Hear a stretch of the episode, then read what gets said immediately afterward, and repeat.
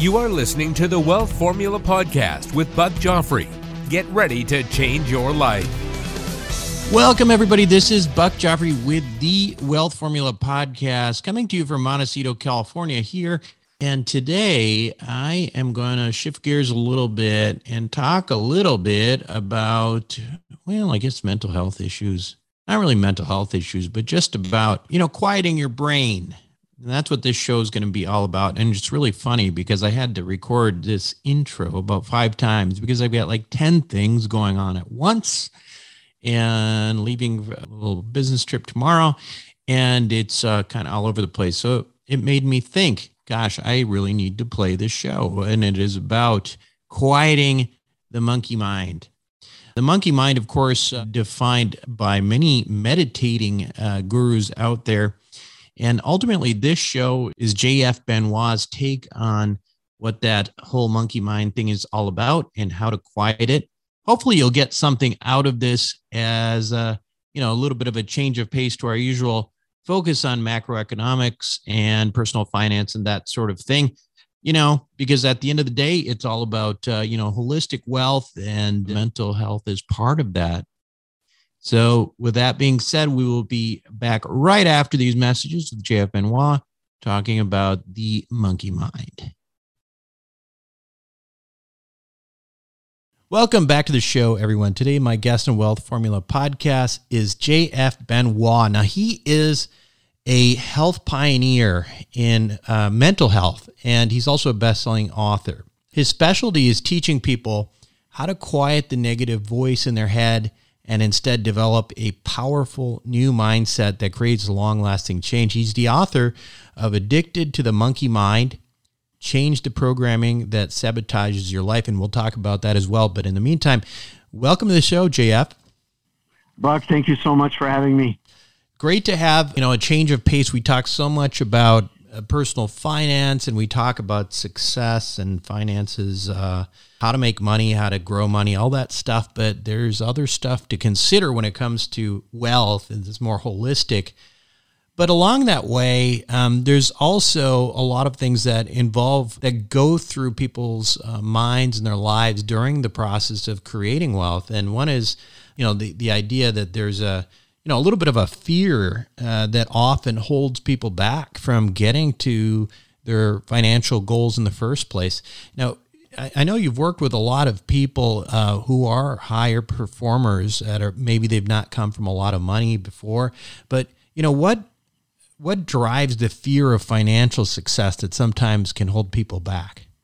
Yeah, it's a great question, and I think most of us are not aware of actually the simplicity of where anxiety actually comes from. So uh, what I like to refer back is kind of like a nervous system that is dysregulated. Okay. And most of us overuse our analytical minds to trying to solve all the problems that we're facing. And we don't realize that that tool is really helpful, but it's not helping your nervous system. So if you're not attending to your nervous system, then what's going to happen is that your mind is going to keep spinning and maybe sometimes you find solution, but even when you find solution, your anxiety is not going away. So if you don't learn to attend to your nervous system, then you're basically repeating the same pattern and using the wrong tool for the job. So to give you a simple example, you know, if you were if you observe a child who's really upset, right? And you look at the child and you start telling them to stop to be upset you know, that's using the analytical mind to try to solve the problem. How's it working? Well, you can observe that it doesn't work very well. Versus if you simply say to the child, wow, I see that you're really upset right now, or I see that you're really anxious right now. So the nervous system speaks a different language. It needs to be seen and it needs to be acknowledged. And for most of high sort of pro, high functioning people, we sort of learn as if the that what's going on in the nervous system is something to ignore or something to treat as it's a weak, it's a weakness that we might have. And it's none of that. The truth is that when we are in anxiety, we need to learn to attend to it. When you have that kind of uh, self-sabotaging fear, I mean, what are you know what are some of the actions that somebody can take? Just examples of tools that you can use to overcome the fear of success, maybe, or you know, uh, make it so that you don't self sabotage yourself? Yeah. So a lot of anxiety is directly correlated to our sense of self worth. And most of us are not aware of that. So, meaning, what happens if I if I fail at my business or if I fail at my business deal or in my investments or what happens? Well, you could say analytically, okay, well, I'll get over it and I'll move forward or I'll just, you know, that's the analytical mind looking at it. But at the nervous system level, there's a place deep down in our core that we associate that with being a failure ourselves. And that's not the same as failing.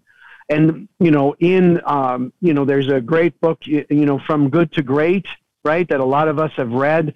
And if you look at one of the research that, that that I think is really important to pay attention to is he said that he found out that the difference between a good leader and a great leader was that a good leader, when they were anxious, they're trying to get rid of the anxiety, versus a great leader thrives on their anxiety.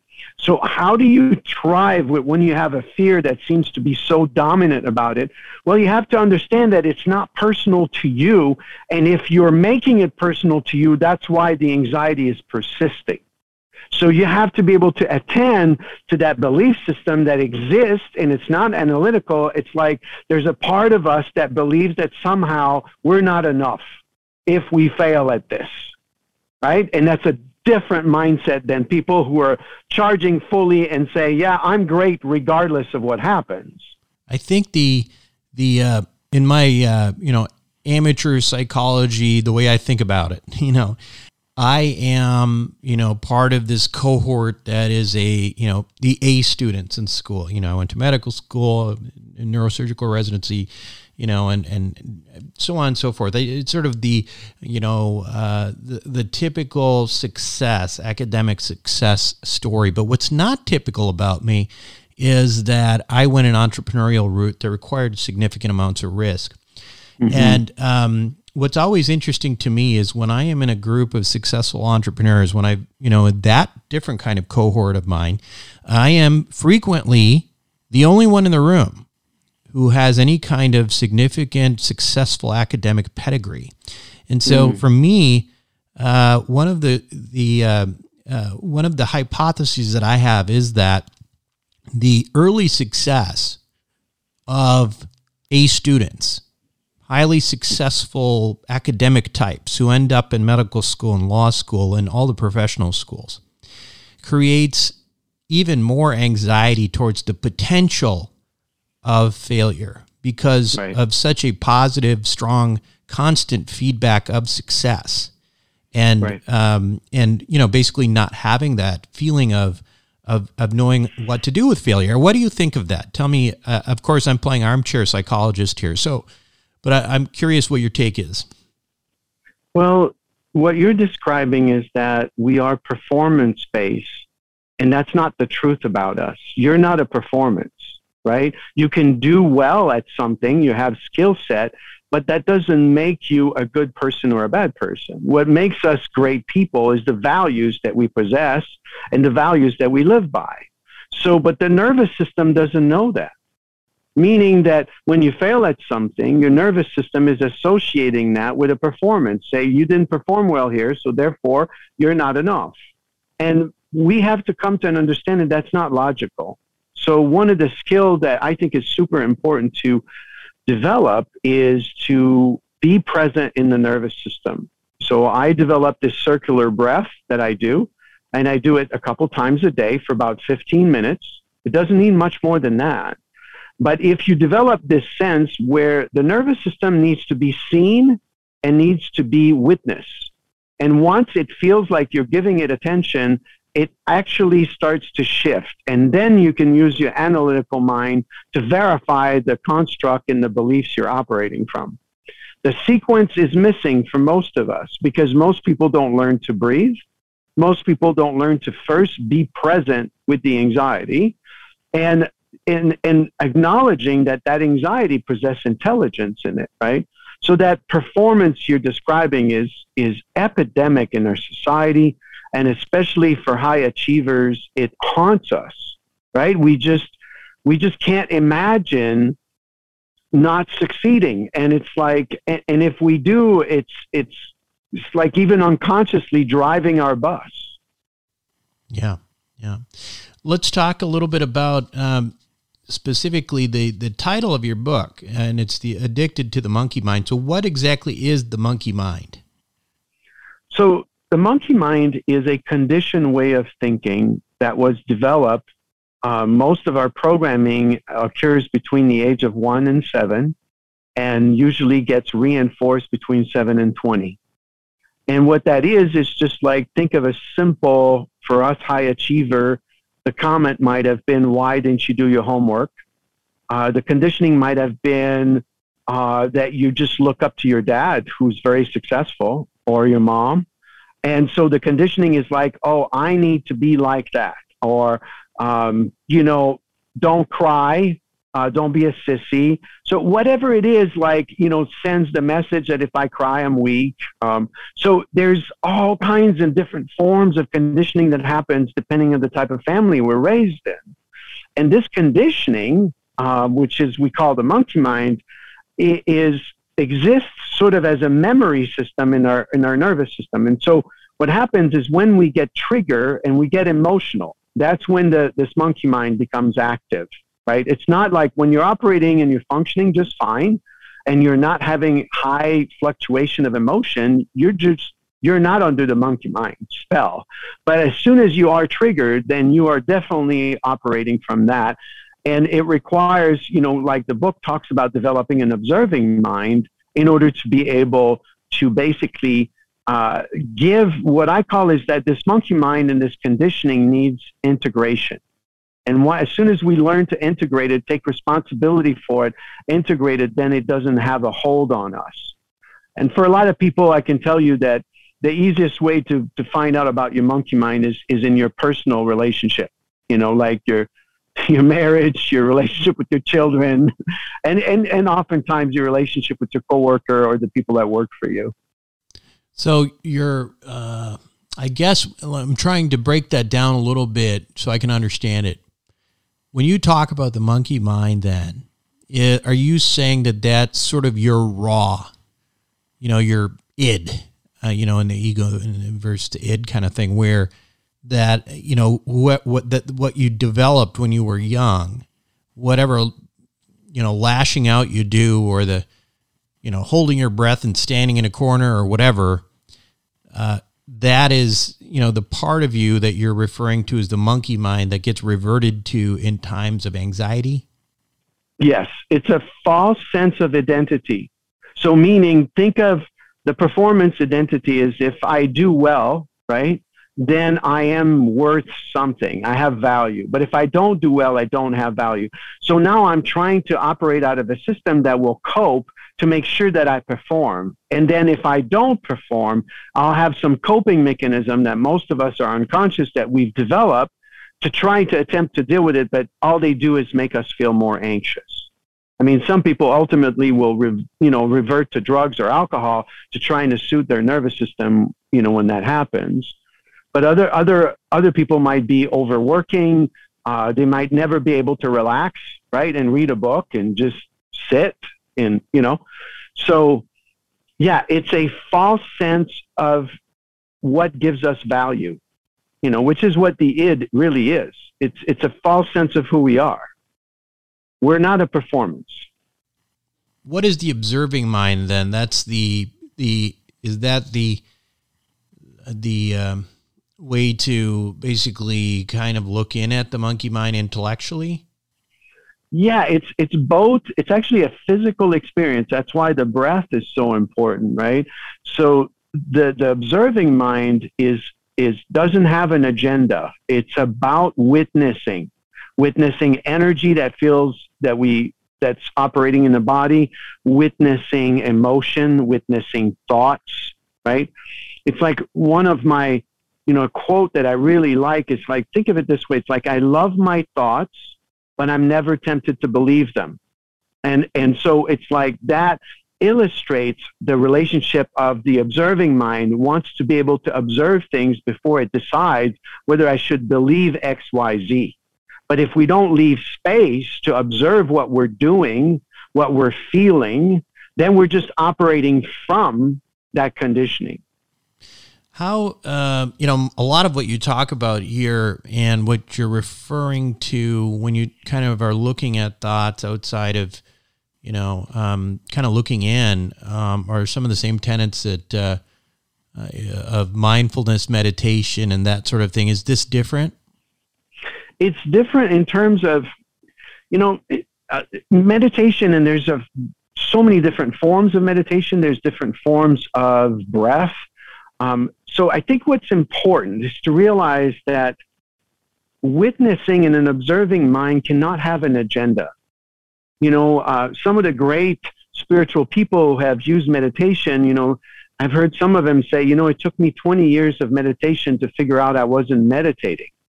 And it's just like, so think of if we have an agenda. So I'm going to sit down and meditate. Why? Because I want to feel calmer, or because I want to be more at peace, or because I want to solve my problem or my anxiety.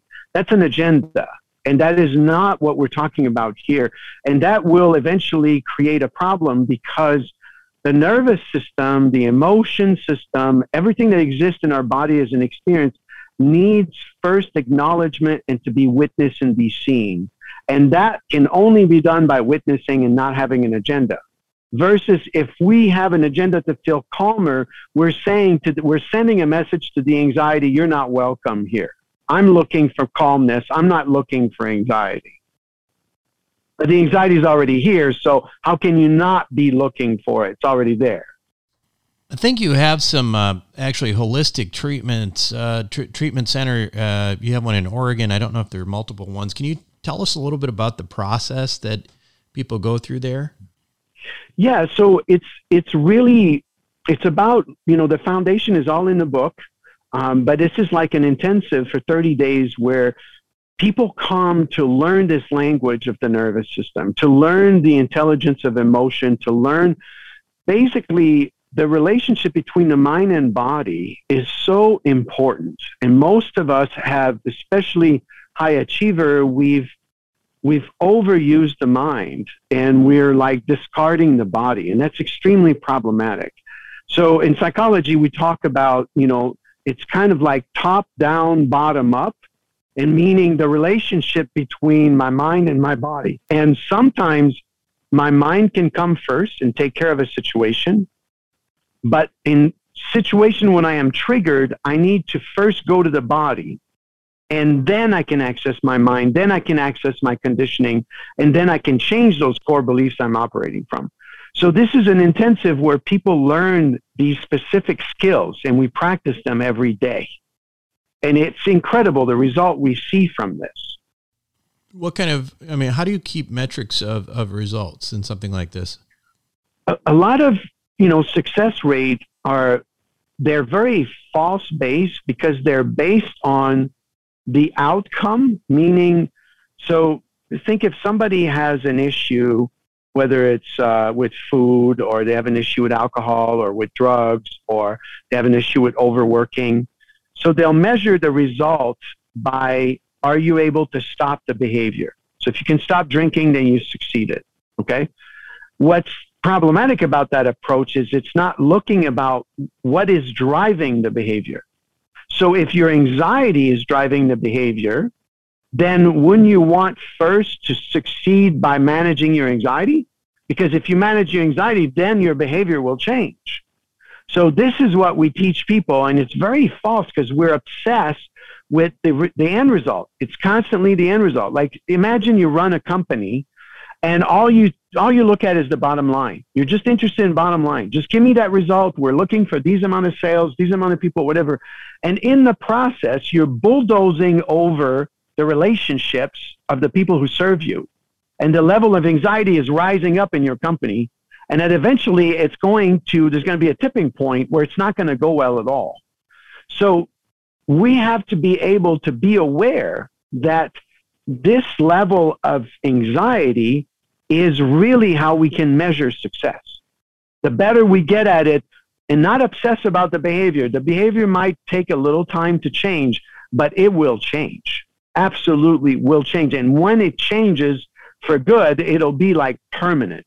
And that's what we see. We help people shift from the mindset of like, I have to stop the behavior, stop the behavior. And we tell them, let's attend to your nervous system first. The book again uh, is called Addicted to the Monkey Mind Change the Programming That Sabotages Your Life. And I, I assume it's available at out, all the usual places like Amazon. It is. Um, it is on Amazon. It's also. Um, I've had a lot of uh, compliments on the audiobook, uh, which you can get in 52 different. In that's really great because a lot of people who are really busy, you know, don't necessarily have time to read. So listening to it in a car, I highly recommend that. It's available in uh, hardcover and, and paperback and also in Kindle. Now, uh, one last question for you before we go. People are going to read the book, but in the meantime, what is one action step the listeners can take to build and maintain a healthy mindset? I would say definitely learn to develop uh, a breathing practice. Take the time to do that every day. Um, even if you start with five minutes a day. And the way I do it is imagine that our belly button and our chest, imagine that's a round balloon, and you just want to fill up the balloon with air. And when it's full, you want to empty it out. And you just sit in a chair comfortably, square, and you just breathe into this fashion. And this is called, this is how dogs and cats and animals breathe. It's a circular pattern of breath. And time yourself for five minutes on your phone. And basically, the only focus is to witness what happens. There's no other agenda trying to put the focus on your breath back and forth. You will start seeing results just from that because the nervous system will immediately feel different because you're attending to the nervous system when you're doing that. J.F. Benoit, everyone. Uh, thank you so much for being on the show. I'd love to have you back again in the near future. Thank you so much for having me, Buck. We'll be right back. Welcome back to the show, everyone. Hope you enjoyed it. Uh, again, change of pace here for you with uh, J.F. Benoit talking about the monkey mind. I'm feeling a little bit uh, like I got a monkey mind going on today uh, myself. I got lots of things going on, but it's important to think about these things and consider you know consider what you can do about it. You know it's funny i think about the concept that he talks about you know really reminds me of a lot of what people in the meditation space talk about with regards to fleeting thoughts and being unable to focus and be present. And just as an aside this is probably would be considered an insult to some people uh, in this uh, space but what I find is that my monkey mind goes away when I watch NFL football because I, and I, again, really it comes down to, I think, you know, what can you focus on? Uh, you know, and go back to your youth and think about when you didn't have all these things in your life. What can you just watch? What can you just do for a while and not think about any of it? It's very useful. At any rate, that's it. That's all I have this week on Wealth Formula Podcast. Uh, this is Buck Joffrey signing off. Thank you for listening to the Wealth Formula Podcast. Visit us on the web at wealthformula.com. The information contained in this podcast are opinions, not fact. As always, consult your own financial team before making any investment. See you next time.